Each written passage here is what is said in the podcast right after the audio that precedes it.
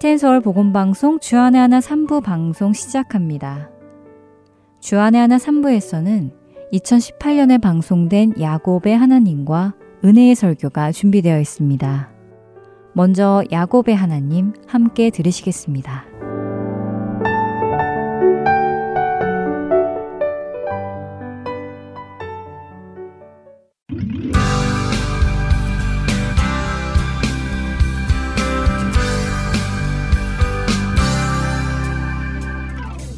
시청자 여러분 안녕하세요. 야곱의 하나님 진행의 민경은입니다. 네, 여러분 안녕하세요. 강승규입니다. 지난 시간 야반도주를 한 야곱을 7일 길을 쫓아와 따라잡은 라반의 모습을 보았습니다. 네.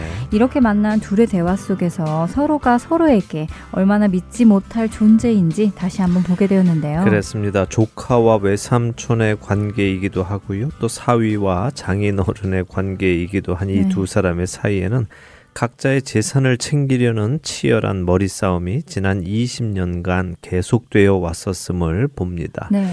그들의 대화 한마디 한마디가 속에도 없는 말로 상대의 길을 먼저 누르고 또 자신이 그 우위를 먼저 차지해서 대화의 주도권을 이끌어 가려는 머리싸움이 담겨 있었죠. 지난 시간의 이야기를 토대로 보면 라반은 야곱을 해치려는 마음을 가지고 왔었던 것 같아요. 예, 그래 보입니다. 아마도 그렇기에 하나님께서 친히 나타나셔서 라반에게 야곱과 선악 간에 가타부타 이야기하지 말라라고 하셨고요. 야곱도 삼촌이 친족인 자신을 해칠 만한 사람이라는 것을 알고 있기에 라반에게 큰 할아버지인 아브라함의 이름을 들먹이고 또 백세의 하나님께로부터 얻은 아들 자기 아버지 이삭의 이름을 들먹이면서 이런 하나님이 우리 집안에 뒤를 봐주고 계시니 나를 해쳐서는 안 됩니다 라는 것을 은근히 강조했지요. 은근한 협박이었죠. 네. 그런데 라반도 정말 만만한 상대가 아니었습니다. 그런 야곱의 은근한 협박에 주눅이 드는 것이 아니라 오히려 더 강하게 너 무슨 소리 하는 거야? 너에게 있는 모든 것은 다 내 거야. 하는 식으로 말을 하지요. 예, 맞습니다. 주눅이 들지 않지요. 네, 네 아내들은 다 내 딸이고 네 자식들도 다 내 자식이다. 네 양떼도 다 내 것이고 네가 보는 것 중에 어느 것 하나 내 것이 아닌 것이 없다. 그런데 내가 내 것들을 향해서 무슨 짓을 한다고 너 이런 식으로 나한테 말하느냐 하면서 언약을 맺자고 합니다. 돌을 가져다 쌓아놓고는 증거의 무더기라는 의미로 야곱은 그곳을 갈르엣이라고 이름을 지었죠. 라반은 이것을 또 미스바라고 이름을 짓자고 했습니다. 네, 미스바는 전망대 혹은 망루라고 하셨는데요. 라반이 이렇게 이름을 지은 이유가 좋은 이유는 아니었다고 하셨죠? 그렇습니다. 미스바라는 이름을 붙인 이유는 여호와 하나님께서 살펴보신다 하는 의미이지만 우리를 보살펴 주신다, 굽어보신다 이런 의미가 아니라 너나 나나 믿을 수 없는 존재이니까 혹시라도 나쁜 마음 먹고 서로에게 나쁜 일 하는 일이 없도록 하자. 하나님이 우리의 생각과 행동을 살펴보시다가 혹시라도 그런 마음을 먹는 녀석은 하나님이 벌을 내리시기를 원한다 하는 의미죠. 지금 라반은 라헬이 훔쳐간 드라빔을 찾지 못했기 때문에요. 분명 야곱이 가지고 있을 것이라고 의심이 되고 있고요. 특별히 지난 시간에 말씀드린 대로 드라빔을 가진 사람이 집안의 재산권을 청구할 수 있는 상황에서 라반은 지금 순순히 야곱을 보내는 것이 아주 두렵습니다. 또 그렇다고 그냥 보낼 수도 없는 아주 불안한 상황이죠. 바로 그런 상황에서 하나님 앞에서 서로 맹세를 하자는 것이군요. 네, 야곱아 언젠가 네가 힘이 있을 때 지금 이 미스바를 넘어와서 우리 집안을 공격하고 모든 소유를 빼앗아가지 않겠다고 약속해라. 나도 너희 집안에 그리하지 않겠다 하며 맹세를 하는 것입니다. 그리고 제발 내 딸들 버리고 다른 여자 얻어서 결혼하지 말아달라고 신신당부를 하는 것이죠. 네, 딸들을 위해서라기보다 야곱이 다른 여자를 만나 마음이 바뀌면 자신이 위험해지니까 그랬다는 설명을 듣고 정말 라반이 자기만 아는 사람이라는 생각을 다시 하게 되더라고요. 네, 라반이 그만큼 비열한 사람이었고요. 자기만 아는 사람이었고요. 또 자기의 유익을 위해서는 친척도 또 가족도 버릴 만한 인물이었다는 것을 보여주는 것이죠. 이 사실은 굉장히 중요합니다. 왜냐하면 사실 야곱은 이러한 성격의 라반을 지난 20년간 겪으면서 충분히 알고 있었거든요. 그래서 사실 이렇게 말도 하지 않고 급작스럽게 결정해서 도망치듯 떠나온 것이 아닙니까? 야곱은 두려웠습니다. 라반이 자신을 치고 자신의 모든 재산을 착취할 것이 두려웠지요. 그래서 도망한 겁니다. 그런데 그 라반이 자신에게 손을 대지 못하게 하나님께서 지켜주셨다는 것을 라반의 입에서 들었습니다. 이것이 중요하다는 사실입니다. 야곱은 두려웠지만 그 야곱을 하나님께서 지켜주고 계시다는 것을 아는 것 말입니다. 자, 언젠가도 말씀드렸지만 하나님께서 아브라함과 이삭과 야곱 이들에게 지속적으로 알려주기 원하시는 것은 무엇이냐? 내가 너를 지명하여 불러낸 하나님이고 내가 한 그 약속을 다 이룰 것이다. 그러니 너희는 나를 믿고 의지하라 하는 것이죠. 그리고 결론적으로는 하나님을 아는 우리 모두가 이것을 깨달아 알게 하시기를 원하시는 것이고요. 하나님이 먼 곳에 계시는 하나님이 아니라 우리의 삶에 깊이 개입하셔서 우리의 삶을 그분의 계획 안에서 친히 인도하시는 분이시다 하는 것을 보여주기 원하신다는 것이군요. 네, 그렇습니다. 그렇게 되는 우리가 되기를 바랍니다. 자, 지난 그 시간에 창세기 31장 53절에 라반과 야곱이 각각 하나님의 이름으로 맹세하는 장면이 중요한 의미를 담고 있다고 말씀드렸는데요. 그리고 그 의미를 오늘 생각해 보겠다고 말씀드렸습니다. 53절을 다시 한번 읽어주시죠. 네. 아브라함의 하나님, 나홀의 하나님, 그들의 조상의 하나님은 우리 사이에 판단하옵소서 하매 야곱이 그의 아버지 이삭이 경외하는 이를 가리켜 맹세하고 라반이 지금 아브라함의 하나님, 나홀의 하나님, 그들의 조상의 하나님의 이름을 부르고 야곱은 그의 아버지 이삭이 경외하는 이를 가리켜 맹세했다고 하시네요. 네. 무언가 같은 것 같으면서도 다른 느낌이 있는데요. 네, 그렇죠. 언뜻 들으면 다 같은 하나님처럼 들립니다만 네. 사실은 다른 하나님입니다. 이 부분을 자세히 설명드리려면 정말 끝이 없이 길게 설명을 드려야 하기도 하는데요. 그럴 시간이 없으니까 정말 간단하게 설명을 드리겠습니다. 우리가 하나님으로 번역하는 단어에는 여러 가지 단어가 있습니다. 그 중에는 우리가 잘 아는 엘로힘이라는 단어가 있지요. 엘로힘이라는 단어의 의미는 신이라는 뜻입니다. 그런데 신은 사실 삼위일체 하나님 한 분 외에는 안 계시죠? 네. 그 외에는 신이 없습니다. 네, 없습니다. 하지만 사람들은 하나님 말고도 신이 있다고 믿지요? 네, 안타깝게도 그렇지요. 예, 그래서 하나님은 구약 성경 전체를 통해서 참된 신이 누구인가를 사람들에게 지속적으로 알려주시려고 합니다.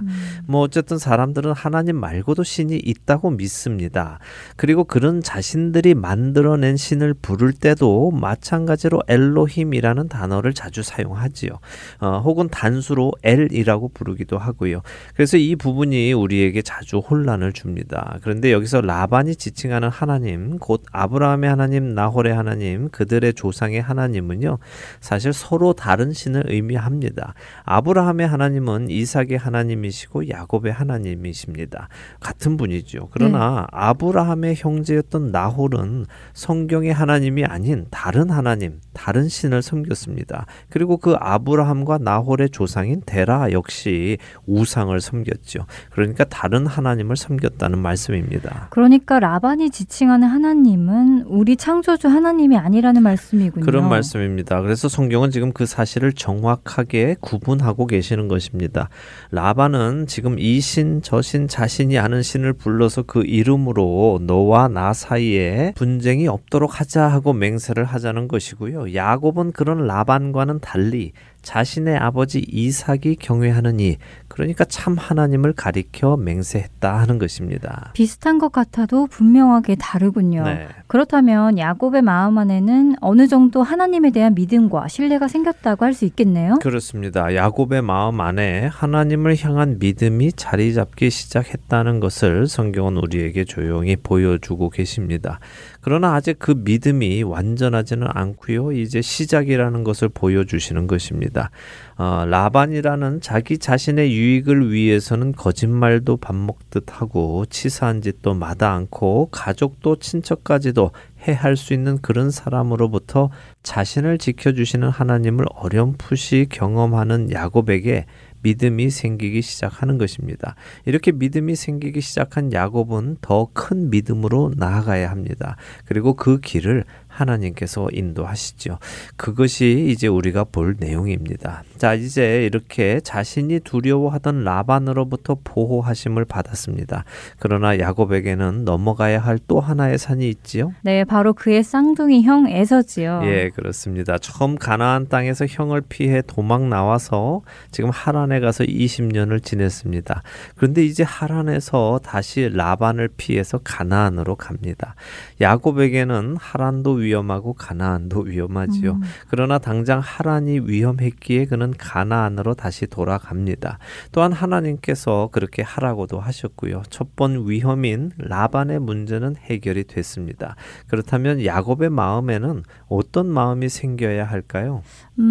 아마도 와, 하나님이 정말 약속대로 나를 지키셨구나. 그래, 내가 용기를 내서 가나안에 들어가자.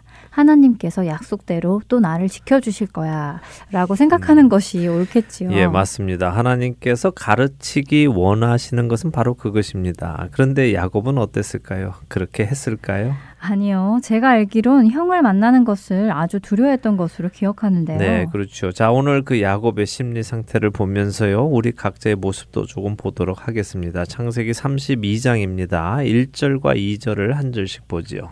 야곱이 길을 가는데 하나님의 사자들이 그를 만난지라. 야곱이 그들을 볼 때에 이르기를 이는 하나님의 군대라 하고 그 땅 이름을 마하나임이라 하였더라. 야곱이 하나님의 사자들을 만나네요. 그들이 모여있는 모습이 어떤 모습이었을까요? 그러게요. 어떤 모습이었을까요? 하나님의 사자들이 어떤 모습으로 이렇게 모여있을까요? 날개를 달고 이렇게 나타나 있었을까요? 그것을 알 수는 없지요. 성경이 표현을 해주지 않으시니까요. 그러나 우리가 아브라함 때에 살펴본 것처럼 아브라함도 또 아브라함의 조카 롯도 하나님의 사자들을 보고 한눈에 알아보고 그 앞에 엎드리는 것을 보았습니다.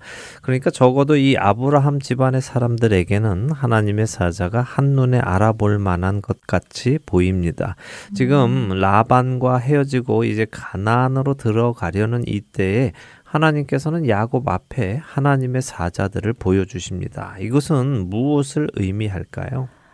하나님께서 야곱을 지키고 계시다는 것을 야곱이 깨닫게 하시려는 것 같은데요. 그렇죠. 이미 모든 것을 알고 계시는 하나님은요. 이제 라반 삼촌으로부터 자유로워진 야곱이 이제는 형을 두려워하기 시작하는 것을 아시지요. 그래서 두려워 말라. 내가 라반으로부터 너를 지켰듯이 네 형 에서로부터도 내가 너를 지킬 것이다. 이거 봐라. 나의 사자들이 이렇게 미리 와서 진을 치고 있지 않느냐 하며 야곱에게 보여주시는 것입니다. 그런데 이 하나님의 사자들을 본 야곱이 야, 여기에 하나님의 군대가 있네 이렇게 하고는 그것을 마하나임 두 군대 혹은 이중장막 이렇게 이름을 지었습니다. 아마도 그곳에 있는 하나님의 사자들이 두 무리로 모여 있었던 것 같습니다. 중요한 것은요. 야곱의 눈이 이렇게 두 부대나 되는 하나님의 군대를 보고도요. 또 그들을 보고 그곳에 이름을 지어주고도요. 정작 야곱의 마음은 자신을 지켜주시는 하나님은 보지 못하고 있다는 것입니다. 와, 정말 그런가요? 하나님의 군대를 눈으로 보고도 그의 마음은 하나님을 보지 못한다고요? 네. 아, 야곱의 마음에 두려움이 가득했군요. 맞습니다. 야곱의 마음에는 두려움이 있었습니다. 네. 그래서 3절을 보면 야곱이 세일 땅 에돔들에 있는 형 에서에게로 자기보다 앞서서 사자들을 보냈다고 합니다. 사자들은 메신저이죠. 형에게 사람들을 보내서 소식을 전한 것입니다. 어떻게 알게 된지는 모르지만 어쨌든 야곱은 형 에서가 어디 있는지 알고 있었고요. 형에게 사람을 보내서 형의 의중을 살펴봅니다. 4절과 5절을 한번 읽어보죠. 그들에게 명령하여 이르되 너희는 내 주 에서에게 이같이 말하라. 주의 종 야곱이 이같이 말하기를 내가 라반과 함께 거류하며 지금까지 머물러 있었사오며 내게 소와 나귀와 양떼와 노비가 있으므로 사람을 보내어 내 주께 알리고 내 주께 은혜 받기를 원하나이다 하라 하였더니. 네, 자 야곱이 자신의 메신저들에게 한 이야기를 보면요. 지금 야곱이 형에게 무슨 말을 하고 싶은지 알 수 있습니다. 먼저 야곱은 형 에서를요. 내 주라고 표현합니다. 주라는 말은 주인이란 뜻이죠. 그러니까 형을 한없이 높이는 것입니다. 이것은 사실 야곱의 비굴함과 또 자기 머리에서 나오는 약삭빠른 계략인 것입니다. 왜냐하면 아버지 이삭이 자신을 축복해주는 창세기 27장 29절을 보면요, 이삭은 야곱이 형제들의 주가 될 것이다 라고 축복을 했습니다. 그러니까 야곱이 에서의 주가 되는 축복을 받은 것이죠. 그러나 야곱은 지금 그 축복을 뒤집고 오히려 형에게 자신이 주라고 부르는 것입니다. 이것은 겸손의 표현도 아니고요, 형을 대우하는 것도 아닙니다. 야곱은 그냥 형이 두려우니까 형에게 아부하고 있는 것입니다. 자신의 안전을 위해서 납작 엎드리는 것이죠. 하나님의 축복을 뒤집어 엎는 것입니다. 목숨을 구걸하는 야곱의 이 비굴한 모습을 우리는 보게 되는데요. 그리고는 형에게 자신이 외삼촌 라반과 함께 지금까지 20년간 머물러 있었음을 밝힙니다. 그리고 이와 함께 자신에게 재산이 많이 있음도 밝히지요. 내게 소와 나귀와 양떼와 노비가 있다는 것을 말합니다. 왜 형에게 사람을 보내서 이런 사실을 전하라 했을까요? 차라리 형님에게 가서 내가 형에게 용서를 구한다 하면서 사과의 메시지를 보내는 것이 더 낫지 않았을까요? 예, 아마 우리 같았으면 그랬을 것입니다. 그때 제가 속여서 장자의 축복 받은 거 잘못했습니다. 잘한 것은 잘한 것이고 또 잘못한 것은 잘못한 것입니다 라고 이야기하는 것이 좋지요. 네. 그런데 야곱은 머리가 잘 돌아가는 사람입니다. 나름대로 처세서를 알고 있었죠. 만일 야곱이요 하나님의 택하심을 받은 사람이 아니라요 그냥 세상에 속해 살아간 사람이라면 그의 앞길은 굉장히 세속적으로 성공했을 것입니다. 하지만 하나님의 백성이기에 자신의 뜻대로 되지 않고 하나님의 뜻대로 되어가고 있는 것이죠. 자, 야곱의 말이 무슨 뜻인지 설명을 해드릴게요. 야곱은 지금 형에게 이런 말을 하는 것입니다. 형님, 제가 지난 20년간 어디 가서 형님을 칠 힘을 모으고 있었던 것이 아닙니다. 저는 외삼촌 댁에서 지금까지 머물며 살았어요. 그리고 제게는 소와 나귀와 양떼와 노비가 있습니다. 그러니 저는 아버지의 재산이나 형님의 재산에 관심이 없습니다. 제가 다시 돌아오는 것은 장자의 축복을 취하려고 오는 것이 아닙니다 라고 변명하고 있는 것입니다. 내게도 이 정도의 재산이 있어서 내가 장자로서 아버지의 유산을 받으러 오는 것이 아님을 먼저 밝혀서 형이 오해하지 않도록 하려는 것이군요. 네. 참, 그럼 지금 아버지 이삭은 죽었나요? 아니요. 그렇지는 않습니다. 이삭은 아직 살아 있습니다. 이삭은 180세에 죽습니다. 야곱의 나이 120세에 죽죠. 지금 가나안으로 돌아가는 야곱의 나이는 약 97세 전후로 보입니다. 그러니까 아버지 이삭은 앞으로도 20년 이상을 더 살지요. 오래전에 자신이 언제 죽을지 모른다며 죽기 전에 마음껏 축복하겠다고 해서 이 모든 일이 일어났는데 아직까지 살아있다는 것이 조금 아이러니하네요. 어쨌든 그때보다는 아버지 이삭이 20년이 더 지났으니 더 연로해졌겠네요. 네. 그렇다면 형 에서가 충분히 오해할 만했겠어요. 야곱 이 녀석이 도망갔다가 이제 아버지가 돌아가실 때쯤 되니까 돌아오는구나 하면서요. 예, 충분히 그럴 수 있죠. 네. 예, 그러니까 야곱이 지금 그럴 마음이 없다는 것을 알리기 위해서 이렇게 사자를 보내는 것입니다. 자, 사자들을 보내서 형에게 그렇게 전하고 와라 했더니요. 사자들이 돌아와서 보고를 합니다. 뭐라고 할까요? 창세기 32장 6절을 읽어주시죠. 사자들이 야곱에게 돌아와 이르되 우리가 주인의 형 에서에게 이른즉 그가 400명을 거느리고 주인을 만나려고 오더이다. 네. 와, 큰일 났네요. 형이 400명을 데리고 야곱을 만나러 오고 있다는 것이죠. 그렇습니다. 형에게 저는 싸울 생각이 전혀 없고 재산을 탐하는 마음도 없습니다 라고 전가를 보냈는데 형이 그래? 그렇다면 어서 와라 이렇게 답변을 보낸 것이 아니라 야곱이 온다는 소식을 듣고 400명을 이끌고 지금 야곱을 만나러 오고 있다고 하니 야곱의 마음이 어땠을까요? 그의 마음이 7절에는 이렇게 표현이 되어 있습니다. 야곱이 심히 두렵고 답답하여 라고. 이 말은 그가 매우 두려워서 고통스러웠다는 말인데요. 덜덜 떨렸다는 말입니다. 이렇게 두려워지자 그가 어떤 일을 했을까요? 7절의 후반은 그가 자기와 한 동행자와 양과 소와 낙타를 두 떼로 나누었다고 합니다. 사람과 재산을 두 무리로 나누었다는 것이죠. 왜 그랬을까요? 8절은 야곱의 생각에 형이 와서 한 떼를 치면 남은 한 떼는 피할 수 있으니까 이런 생각을 해내었다는 것입니다. 이야, 머리 좋네요. 그 짧은 시간에 벌써 살 궁리를 또 해내는군요. 네, 아주 야곱다운 모습입니다. 네. 이런 야곱의 모습을 우리가 잘 살펴보아야 합니다. 성경이 지금 이런 모습을 우리에게 보여주고 계시거든요. 하나님의 약속을 받고도 하나님의 보호하심을 라반을 통해 경험하고도 또 지금 하나님의 군대를 두 때나 보고도 그는 당장 형이 400명을 데리고 온다는 소식에 먼저 자신의 계산으로 어떻게 해야 최악의 때에 가장 피해가 적을까를 계산해내고 그렇게 준비했다는 것입니다. 그리고 나서 어떻게 하느냐, 9절에 보면 하나님께 기도를 하지요. 그 기도문을 읽어보겠습니다. 9절에서 12절입니다. 야곱이 또 이르되 내 조부 아브라함의 하나님 내 아버지 이삭의 하나님 여호와여 주께서 전에 내게 명하시기를 내 고향 내 족속에게로 돌아가라. 내가 내게 은혜를 베풀리라 하셨나이다. 나는 주께서 주의 종에게 베푸신 모든 은총과 모든 진실하심을 조금도 감당할 수 없사오나 내가 내 지팡이만 가지고 이 요단을 건넜더니 지금은 두 때나 이루었나이다. 내가 주께 간구하오니 내 형의 손에서 에서의 손에서 나를 건져내시옵소서. 내가 그를 두려워함은 그가 와서 나와 내 처자들을 칠까 겁이 나기 때문이니이다. 주께서 말씀하시기를 내가 반드시 내게 은혜를 베풀어 내 씨로 바다에 셀 수 없는 모래와 같이 많게 하리라 하셨나이다. 자, 야곱은요 스스로 형의 공격에서 최소한의 피해를 볼 궁리를 해냈습니다. 재산을 두 개로 나눈 것이죠. 그렇게 준비를 해놓고 하나님께 기도를 합니다. 그는 자신의 할아버지, 아버지의 이름을 부르면서 그들의 하나님께 기도를 합니다. 그러나 여전히 자신의 하나님은 아직 아닙니다. 그리고는 하나님께 하나님이 자신에게 해주신 약속을 이야기하죠. 하나님, 저한테 고향으로 돌아가라 하시지 않으셨습니까? 은혜를 베풀어 주신다면서요. 그래서 왔는데 지금 형 에서가 이리로 온답니다. 형이 와서 나와 내 처자를 칠까 정말 겁이 납니다. 예전에 하나님이 저에게 은혜 베풀어 주셔서 저의 씨가 바다에 셀 수 없는 모래같이 많게 해주신다고 하셨지 않습니까? 그런데 여기서 우리 식구 다 죽으면 어떻게 그 일이 일어납니까? 그러니까 빨리 구해주세요 라고 기도하고 있는 것입니다. 그런데 우스운 것이요, 지금 야곱이 하나님께 하나님께서 하신 약속을 지켜달라고 하고 있다는 것이죠.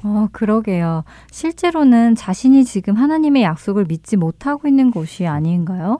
하나님께서는 이미 은혜를 베푸시겠다, 내가 너로 온전히 돌아오게 하겠다, 내 자손을 모래알같이 많게 하겠다라고 말씀하셨는데 그 약속을 못 믿고 두려워하는 것은 오히려 야곱이잖아요. 맞습니다. 그것을 우리가 볼 수 있어야 하는 것이죠. 하나님은 약속을 지키시는 분이십니다. 네. 그 약속을 못 믿는 것은 우리지요. 그렇군요. 그럼에도 불구하고 우리는 하나님께 그 약속을 지켜달라고 조릅니다.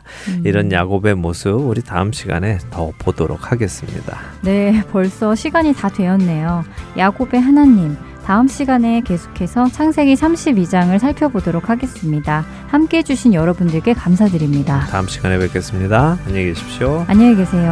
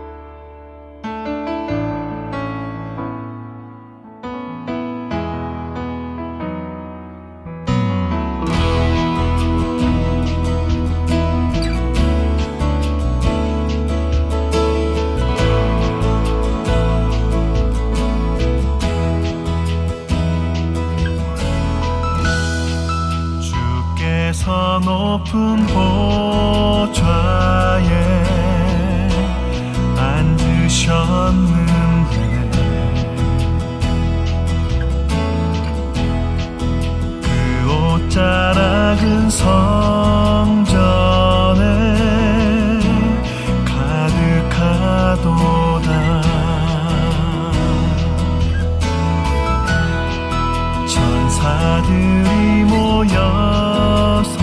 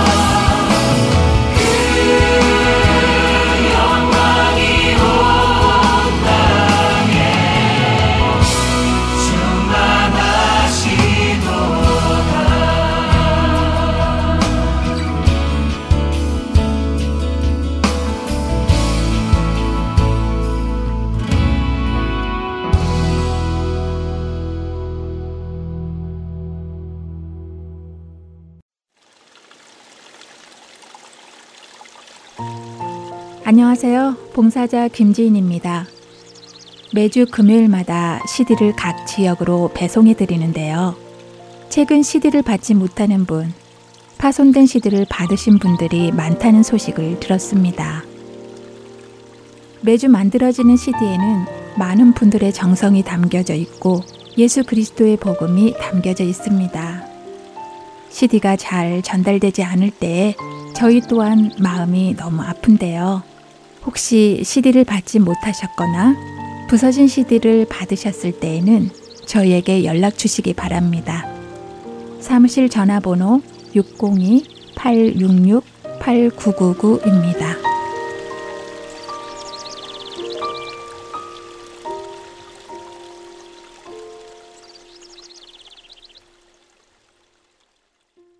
설교 말씀 듣겠습니다. 캐나다 밴쿠버 그레이스 한인교회 박신일 목사님께서 요한계시록 3장 20절에서 22절의 본문으로 내가 문을 두드리고 있다 라는 제목의 말씀 전해주십니다. 은혜 시간 되시길 바랍니다.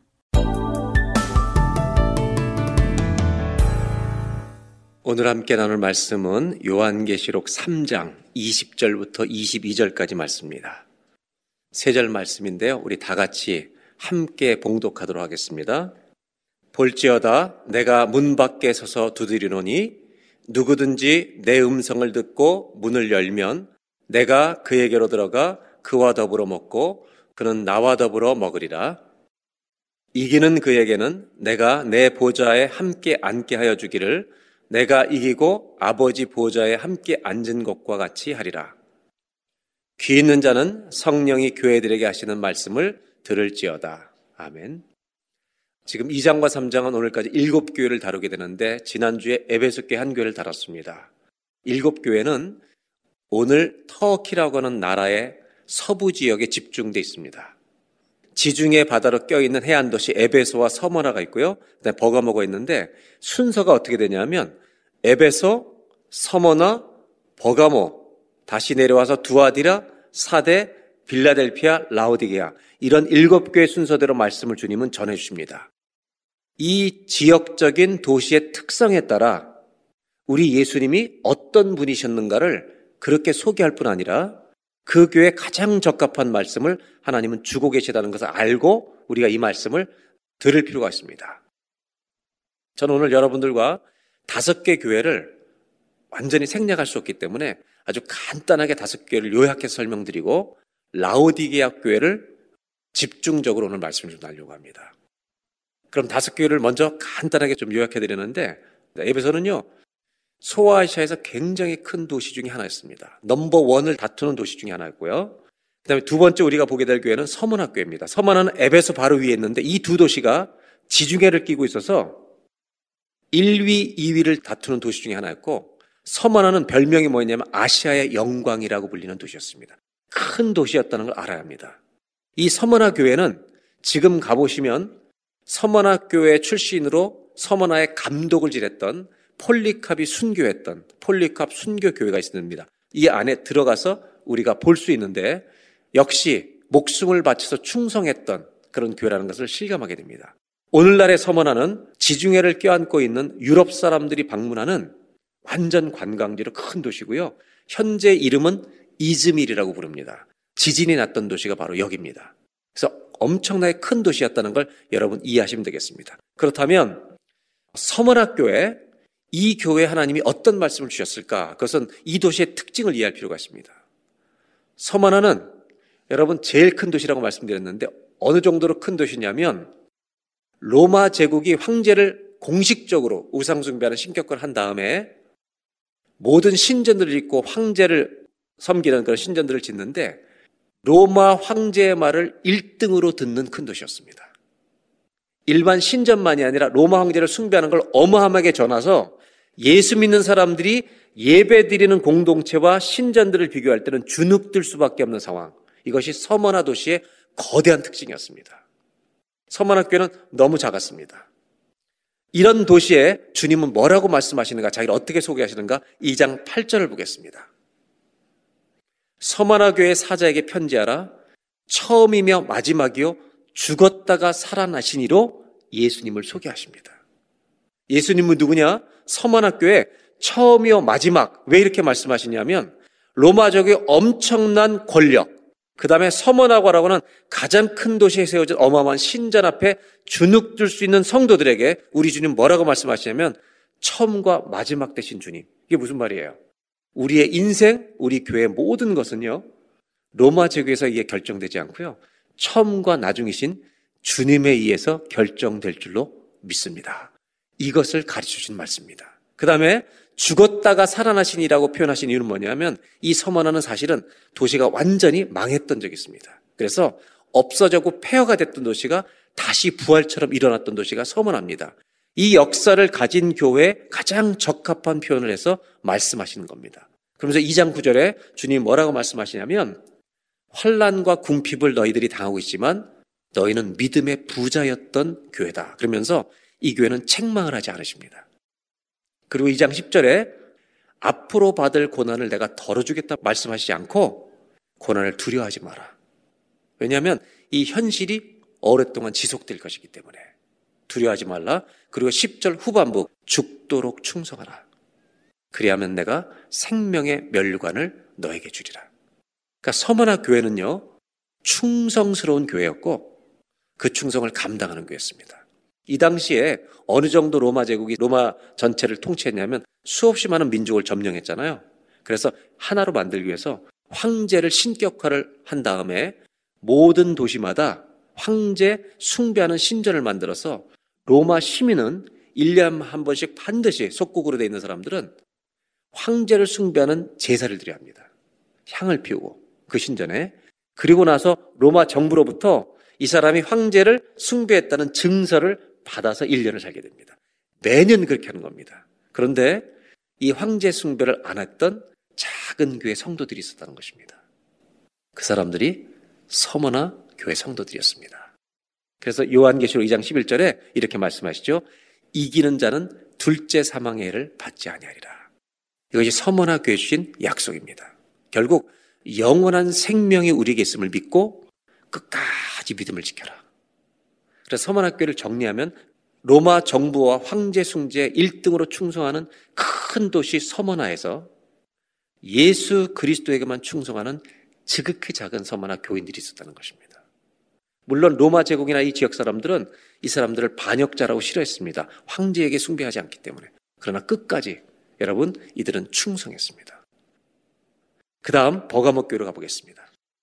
버가목 교회는 약간 북쪽에 있는데 이 도시는 아주 또 하나의 독특한 특징을 갖고 있습니다. 이 도시는요 공부를 많이 하는 도시였습니다. 사상의 집결지였습니다.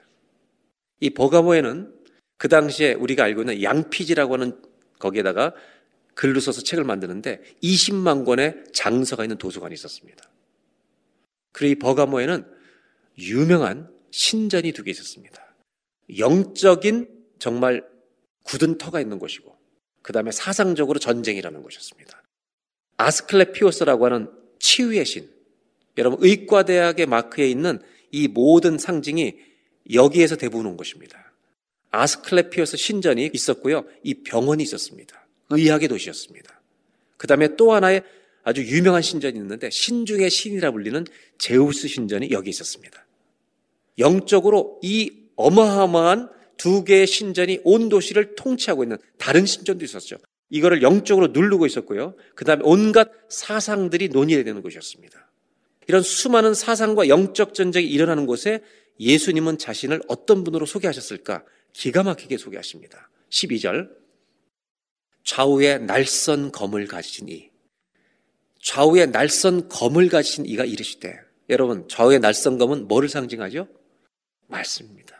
이 수많은 영적 전쟁과 사상의 전쟁이 일어나는 곳에 말씀의 검을 가지는 교회가 되라고 말씀하십니다. 그리고 13절에 이 도시를 일컬어 사탄의 권좌가 있는 데다.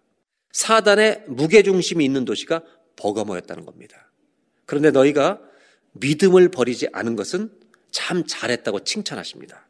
그러나 문제가 있다는 겁니다. 믿음을 버리지 않았지만 발람과 니골라당의 교훈에 거기에 사로잡혀서 영적으로 타락하고 성적으로 부도덕한 일들을 일으키는 사람들이 발람과 니골라당의 교훈을 받아들인 것에 대해서 주님이 책망하십니다. 여러분 발람 아시잖아요. 돈 받고 이스라엘 저주하려고 했던 선지자잖아요. 주님이 막으셨죠. 그때 가려고 할 때 나귀가 안 움직입니다. 왜? 하나님의 사자가 칼을 들고 있는 걸 봤기 때문에. 바로 그 검입니다. 그래서 하나님께서는 요한계시록 2장 17절에 버가목 교회에 말씀하십니다.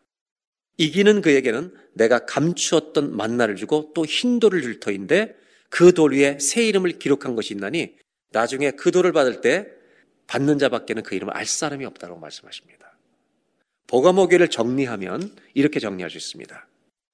영적 전쟁과 사상의 전쟁이 일어난 곳이 버가모입니다. 그러나 발람과 니골라당의 교훈에 발람과 니골라는 히브리어와 헬라어인데 비슷한 의미를 갖고 있어요. 사람을 정복한다는 의미를 갖고 있습니다. 이 교훈에 넘어가졌던 버가모 교회입니다. 그래서 이 교회에 주셨던 메시지는 뭐냐? 잘못된 사상들을 잘라낼 수 있는 말씀의 검을 가진 그리스도인이 되라는 것입니다. 이것이 버가모에게 주신 말씀입니다. 그 다음 네 번째 두아디아 교회로 가보겠습니다. 두아디라는 이 도시들 중에 가장 작은 교회입니다. 루디아가 여기 출신입니다. 가장 작은 교회인데 요한계시록의 편지 중에 절수가 제일 깁니다. 이 의미는 하나님은 작은 교회도 소중히 여기신다는 것입니다. 주님께는요 모든 교회가 5명이 모이는 교회도 소중할 줄로 믿습니다. 이것이 주님의 마음이에요. 근데 이 두아디아 교회는 작은 교회에 있는데요. 뭐가 발달했냐? 염색업이 발달했습니다. 자주상사 루디아가 여기에 있다가 비즈니스를 위해서 여러분 빌리포 유럽으로 넘어간 겁니다. 거기서 복음을 듣게 된 거죠. 그리고 회심하고 빌리포교 교인이 된 거죠. 이 두아디아라는 상업의 도시였습니다. 그래서 뭐가 발달했느냐? 돈을 버는 사람들의 모임이 발달했습니다. 우리가 고등학교 때 공부했던 무역조합, 길드라고 하는 거 있죠. 그것이 발달했습니다. 근데 문제는 뭐냐? 돈을 벌려면 그 조합에 가입을 해야 합니다. 가입을 하면 무역조합원들이 하는 일이 뭐냐면 물질의 축복을 내려주는 신들에게 섬기는 신제사가 있었고 그 제사를 한바탕 벌이고 나면 잔뜩 술들을 마시고 성적인 타락에 빠지는 일입니다. 예수 믿는 사람으로서 내가 돈을 벌기 위해 저길 들어가야 되나 말아야 되나 엄청난 갈등을 일으키는 도시가 두아디아였다는 것입니다. 심지어 우리 초대교부의 터툴리안이라는 교부는 이런 문제가 계속되었었기 때문에 이런 갈등 때문에 찾아오는 교인, 돈을 많이 그렇게 벌었는데 계속해서 이것을 벌어야 되는가 고민하는 교인이 찾아왔을 때 터툴리안이라는 이 교부는 너무너무 중요한 교부입니다. 삼위일체의 교리를 세운 사람일 뿐만 아니라 북아프리카의 법률을 공부했던 분인데 신학 용어를 900개가 넘는 용어를 정리했던 사람입니다. 이 터툴리안이 그렇게 방탕하면서 돈을 벌어야 되는가 하는 크리스찬에 대해서 매우 엄중하게 한 말이 역사의 기록에 남아있습니다. 그 말이 뭔지 아세요? 당신은 꼭 살아야만 되겠습니까? 그렇게 당신은 꼭 살아야만 되겠습니까? 2장 19절 말씀에 뭐라고 말씀하시냐면 너의 사업과 사랑과 믿음과 섬김과 인내를 아는데 나중 행위가 처음보다 낫다. 성장하는 교회였다는 것입니다. 그럼에도 불구하고 20절에 보면 자칭 선지자라는 이사벨을 용납했다. 이것이 바로 그 무역조합에 들어가서 부패한 일에 가담하면서 돈을 벌었던 그런 사람들이 교인들 안에 있었다는 것을 얘기하는 겁니다. 성적인 타락들이 엄청나게 일어났다는 것입니다. 그리고 나서 다시 2장 18절로 올라가는 이유는 뭐냐면 예수님을 어떤 분으로 표현했느냐? 눈이 불꽃 같고 발이 빛난 주석과 같은 우리를 정말 쳐다보고 계시는 분일 뿐만 아니라 주석처럼 엄청나게 무거운 발을 가지신 분이라. 이게 무슨 말이냐면요, 한 번 발을 디디면 움직이지 않으신다는 거예요. 말씀에 뿌리를 내리고요 경건하게 살라는 것을 강조하고 있는 것입니다. 이것이 바로 주님의 모습을 보여주는 겁니다. 두아디아 교회를 정리하면 이렇습니다. 작지만 상업이 활발했던 도시고요, 돈 때문에 경건함을 잃어버렸던 성도들이 있던 곳이 두아디아 교회입니다. 결국 이 교회 주신 메시지는 경건함입니다. 그 다음에 사대교회로 갑니다. 사대교회는 7교회 중에 서부 쪽의 중앙부에 있는데 이 교회는요 특징이 있어요. 난공불락의 도시입니다. 언덕 위에 있어서 적군들이 공격하면 점령할 수가 없습니다. 그런데 아주 아이러니컬하게도 2번이나 점령당했던 적이 있습니다. 이 교회는요 주님 뭐라고 말씀하시냐? 영적으로 죽은 교회라는 것입니다. 살아있던 이름만 가지고 있지만 죽어있다. 3장 1절 예수님이 어떤 분이라고 소개하냐면 하나님의 7영과 7뼈를 가지니 모든 하나님의 사자들을 소유하고 계신 분이다. 왜 주님을 이렇게 표현하느냐? 여러분, 죽은 교회를 살리실 수 있는 분은 주님밖에 없습니다. 아멘? 나사로가 죽었을 때 누이들이 너무 슬퍼가지고 주님이 늦게 오셨다고 뭐라 했을 때 염려하지 말라고 그러고, 여러분 무덤에 가셔서 나사로야 나오너라 하니까 죽음보다 크시니가 말씀하시니까 걸어 나올 수밖에 없는 거죠. 에스겔의 마른 뼈 같은 골짜기에 성령의 바람이 불면 여호와의 군대가 되는 거예요. 여러분, 교회가 영적으로 성도들이 죽어있을 때 우리를 살리실 수 있는 분은 주님밖에 없는 줄로 믿습니다. 그래서 사독교회는 이 얘기를 하신 겁니다. 사독교회를 정리하면 이렇게 정리할 수 있습니다. 사독교회는 난공불락의 도시 사대입니다. 그런데 살아있는 이름을 가졌으면 죽은 사독교회입니다. 이런 교회는 할 것이 하나밖에 없습니다. 주님께 부르짖어야 합니다. 뭐라고 부르짖느냐?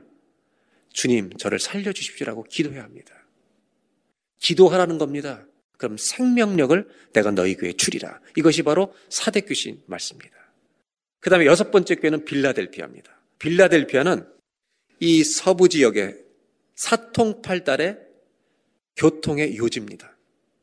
로마 제국은 빌라델피아를 어떤 도시로 사용했냐면 미개하고 발전되지 않은 이 지역에, 로마가 워낙 발전한 도시였으니까 도시를 개발하고요, 헬레니즘 문화를 심는데 허브 도시로 사용한 것이 빌라델피아입니다.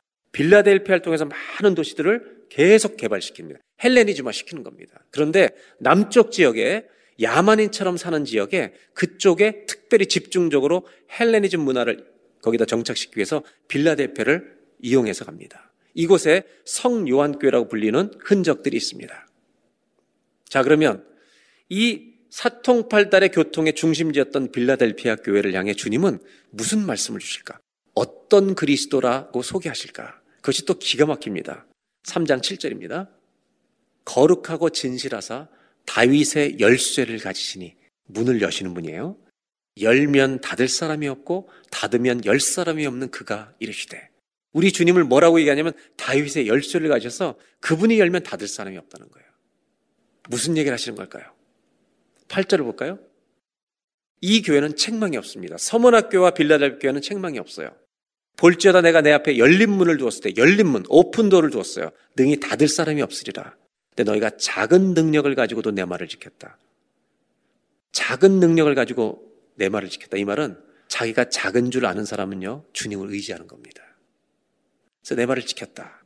그러면서 12절에 이기는 자는 내 하나님 성전의 기둥이 되게 하겠다 말씀하세요. 그럼 빌라델피아 교회를 주님이 어떻게 쓰셨는가? 어떻게 쓰기 원하셨는가? 헬레니즘화를 하는 문화를 보급하는 교통의 도시 허브가 다윗의 열쇠를 주셔서 복음을 사통팔달 전파하는 도시로 쓰임받는 교회가 되게 주님은 하신다는 겁니다. 그래서 빌라델피아를 정리하면 헬레니즘을 전달하는 허브 도시였는데 이거를 복음 전파의 열린 문으로 사용하신 거예요. 근데 왜 이것이 중요하냐면 우리 교회도 잘 들어야죠. 이 모든 교회가 우리 교회 주신 말씀인데 주님이 그 문을 닫으신 날이 온다는 겁니다. 주님이 다시 오시는 날 기뻐하는 자가 있고 애국하는 자가 있다는 겁니다. 그분이 다시 오셔서 문을 닫으면 구원을 받을 수가 없습니다. 그때까지 열심히 복음을 전하라는 겁니다.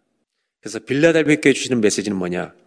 복음을 전하는 교회가 살아있는 교회라는 것입니다. 아멘. 자, 그럼 오늘 이제 나누게 될 마지막 라오디게아 교회에 대한 말씀을 좀 나누려고 합니다. 제일 남부에 있습니다.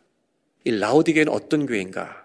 3장 14절에 먼저 예수님이 어떤 분인가를 라오디게아에 어떻게 소개하는지를 좀 보겠습니다. 첫 번째가 아멘이시오. 우리 예수님을 아멘이라고 소개합니다.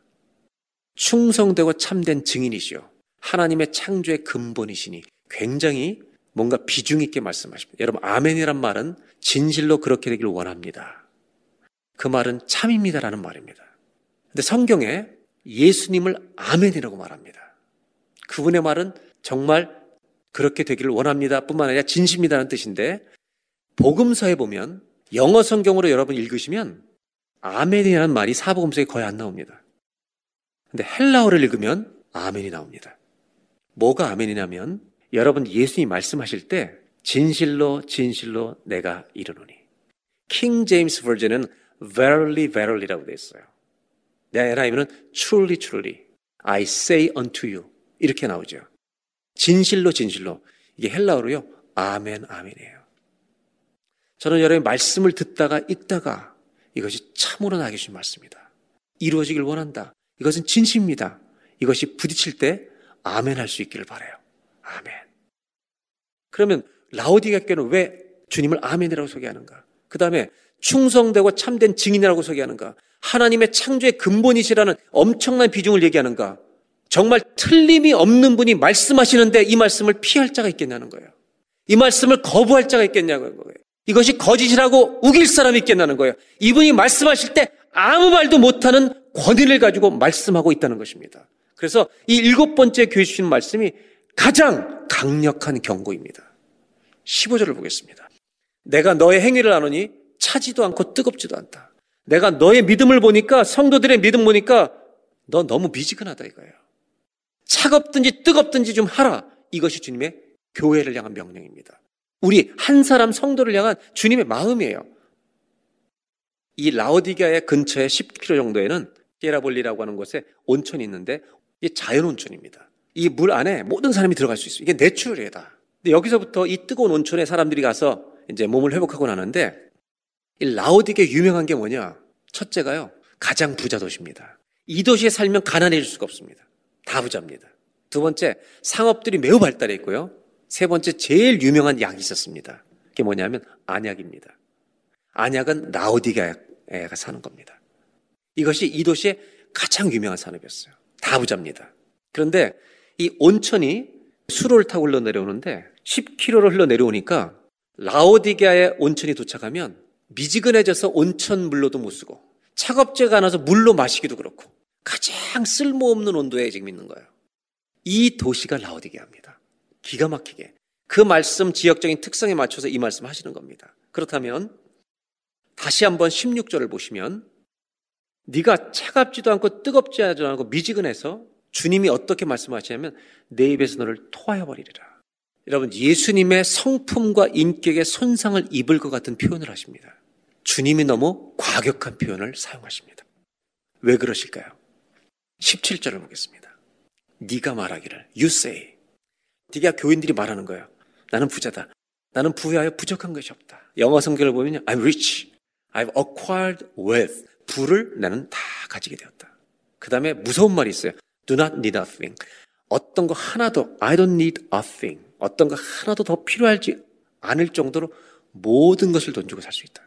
이걸 한 문장으로 정리하면 뭔지 아세요? I have everything이에요. 근데 주님 뭐라고 말씀하시냐? 모든 것을 가졌는데 예수님만 없대요. 이 교회는요, 예수님을 끝자락으로 모신 게 아니라 교회 밖으로 밀어내버렸어요.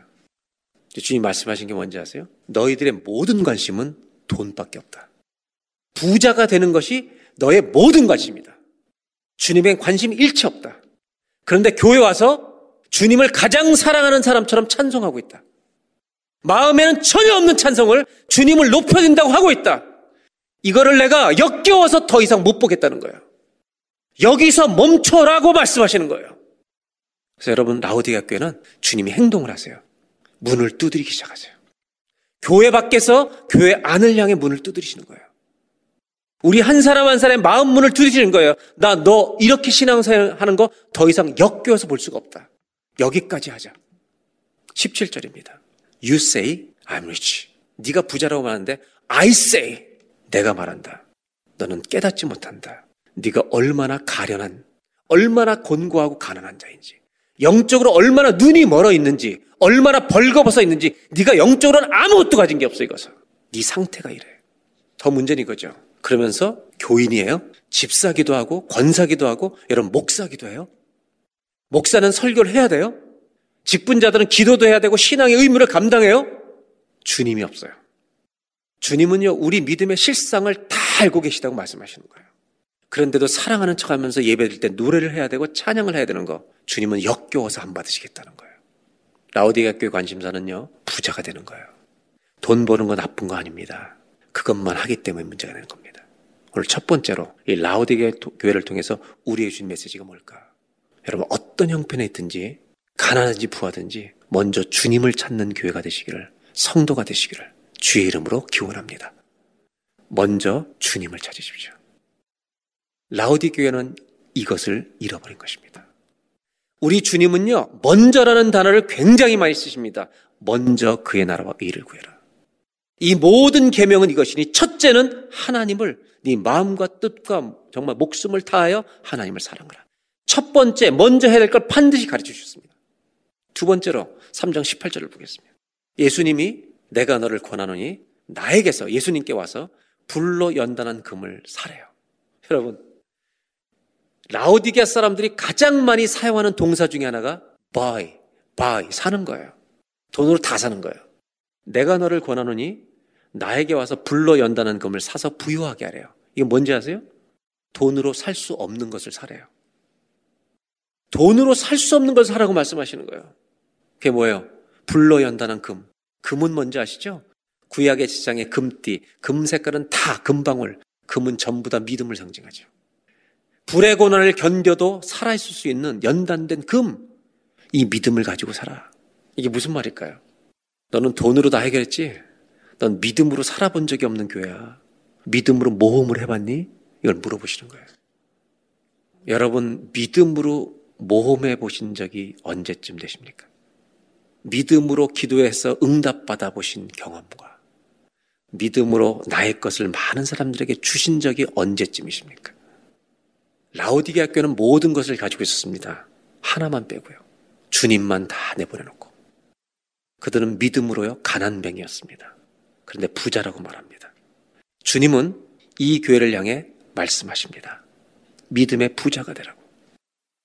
문을 두드리십니다. 도대체 무슨 말씀을 이 교회에 주기를 원하실까요? 오늘 두 번째로 나누고 싶은 것입니다. 세상의 부요함만을 기뻐하지 말고 믿음의 부요함을 구하는 교회가 되라는 것입니다. 여러분, 가난하든지 부하든지 관계없습니다. 그러나 교인이라면 믿음의 부자가 되시기를 주의 이름으로 축원합니다. 믿음의 부자가 되셔야 합니다. 돈 버는 건 나쁜 게 아닙니다. 사랑하는 자의 내 영혼이 잘된 같이 내가 범사에 잘되고 강건하기를 간구하노라. 이 말씀도 사도 요한의 서신입니다. 그러나 그것이 전부라면 우리는 주님을 바깥으로 내보낸 것입니다. 3장 19절을 보겠습니다. 무릇 내가 사랑하는 자를 책망하여 징계하노니 네가 열심을 내라. 여러분, 돈 버는데 열심이었던 이 라오디게아를 향해서 주님을 믿는데 열심을 내달라고 부탁하십니다. 요한계시록 2장 3장 중에 7교회 편지 중에 마지막 교회에만 마치 모든 교회에게 다 말씀하시는 것처럼 주님이 행동을 취하십니다. 요한계시록 7교회에 보내시는 편지의 마지막 말씀은 내가 문 밖에서 두드린다고 말씀하십니다. 참 보기가 어려운 역겨운 상태에 있는 교회를 향해 주님은 꽝꽝꽝 그 교회 문을 두드리고 있습니다. 두드리신 이유가 뭔지 아십니까? 이 교회는 주님 것이라는 것입니다. 주님은 교회를 버리지 않으십니다. 주님을 내보낸 교회도 두드리고 들어가십니다. 그래서 그 교회의 주인이 되어줄 것입니다. 우리가 우리 인생에 바쁘고 다른 것에 열심히 빠져가지고 주님을 내어 밀었을 때도 주님은 우리에게 오셔서 문을 두드리시고 내 마음문을 두드리시고 너 내 거야 라고 말씀하십니다. 그리고 우리를 다스려 주실 줄로 믿습니다. 오늘 저는 이 말씀 마지막 결론으로 나누고 싶습니다. 주님이 지금 내 마음의 문을 두드리고 계십니다. 이 주님의 손이 어떤 손이었습니까? 못자국이 있었겠죠. 도마가 의심할 때 와서 만져봐라. 믿음 없는 자가 되지 말고 믿는 자가 되라고 그를 회복시켜 주셨던 손이 아니겠습니까? 날 때부터 소경된 자에게 찾아가셔서 누구 죄 때문에 얘는 이렇게 된 겁니까? 라고 얘기하실 때 하나님이 하시고자 하는 일을 드러내기 위한 것이 누구의 죄가 아니다. 그리고 그의 눈에다가 진흙을 발라 신뢰하게만 가서 눈을 뜨게 해주신 그 손, 예수님의 손이 아니었습니까? 귀먹고 어눌한 자가 왔을 때 그의 혀에다가 손을 대시고 그의 귀에 손을 대시고 에바다 그의 귀를 열어주시고 혀가 풀리게 해준 그 손이 주님의 손이 아니십니까? 베드로가 물속에 빠져 죽어갈 때 그 손을 붙들어서 살려주셔서 예수님을 위한 하나님 나라를 위한 순교자로 살게 하신 그 손이 주님의 손이 아니십니까? 이 주님의 손은 믿음이 죽어가고 있는 우리를 살리시기 위해 오늘도 우리 마음을 두드리시는 피 묻은 손이라는 걸 잊지 마시기를 주의 이름으로 부탁합니다. 내가 이 문을 열면 그분이 우리에게 들어와서 우리가 그분과 더불어 먹는 일이 일어납니다. 여러분, 주님을 여러분 집에 모시면 여러분 집이 다 없어지는 게 아니고요, 우리에게 사랑이 모자랄 때, 기쁨이 모자랄 때 그분의 사랑과 기쁨이 우리의 양식이 되게 하시는 겁니다. 마지막으로 21절에 이렇게 말씀하십니다. 이기는 그에게는 내가 내 보좌에 함께 앉게 하여 주기를 내가 이기고 아버지 보좌에 함께 앉은 것과 같이 하리라. 아, 두드리시는 목적이 있군요. 우리를 주님이 앉으신 보좌에 앉게 해주시기 위해서 두드리십니다. 여러분, 오늘 다 같이 주님의 손을 묵상하는 은혜가 있길 바랍니다.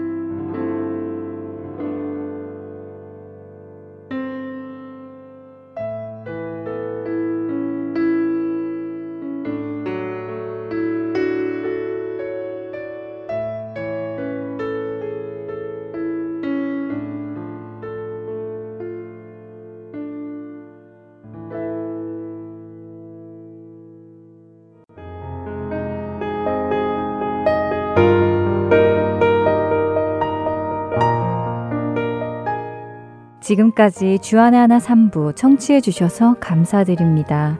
다른 방송들을 더 듣고 싶으신 분들은 홈페이지 www.heartandsoul.org에서 특별 방송을 클릭하시면 들으실 수 있습니다.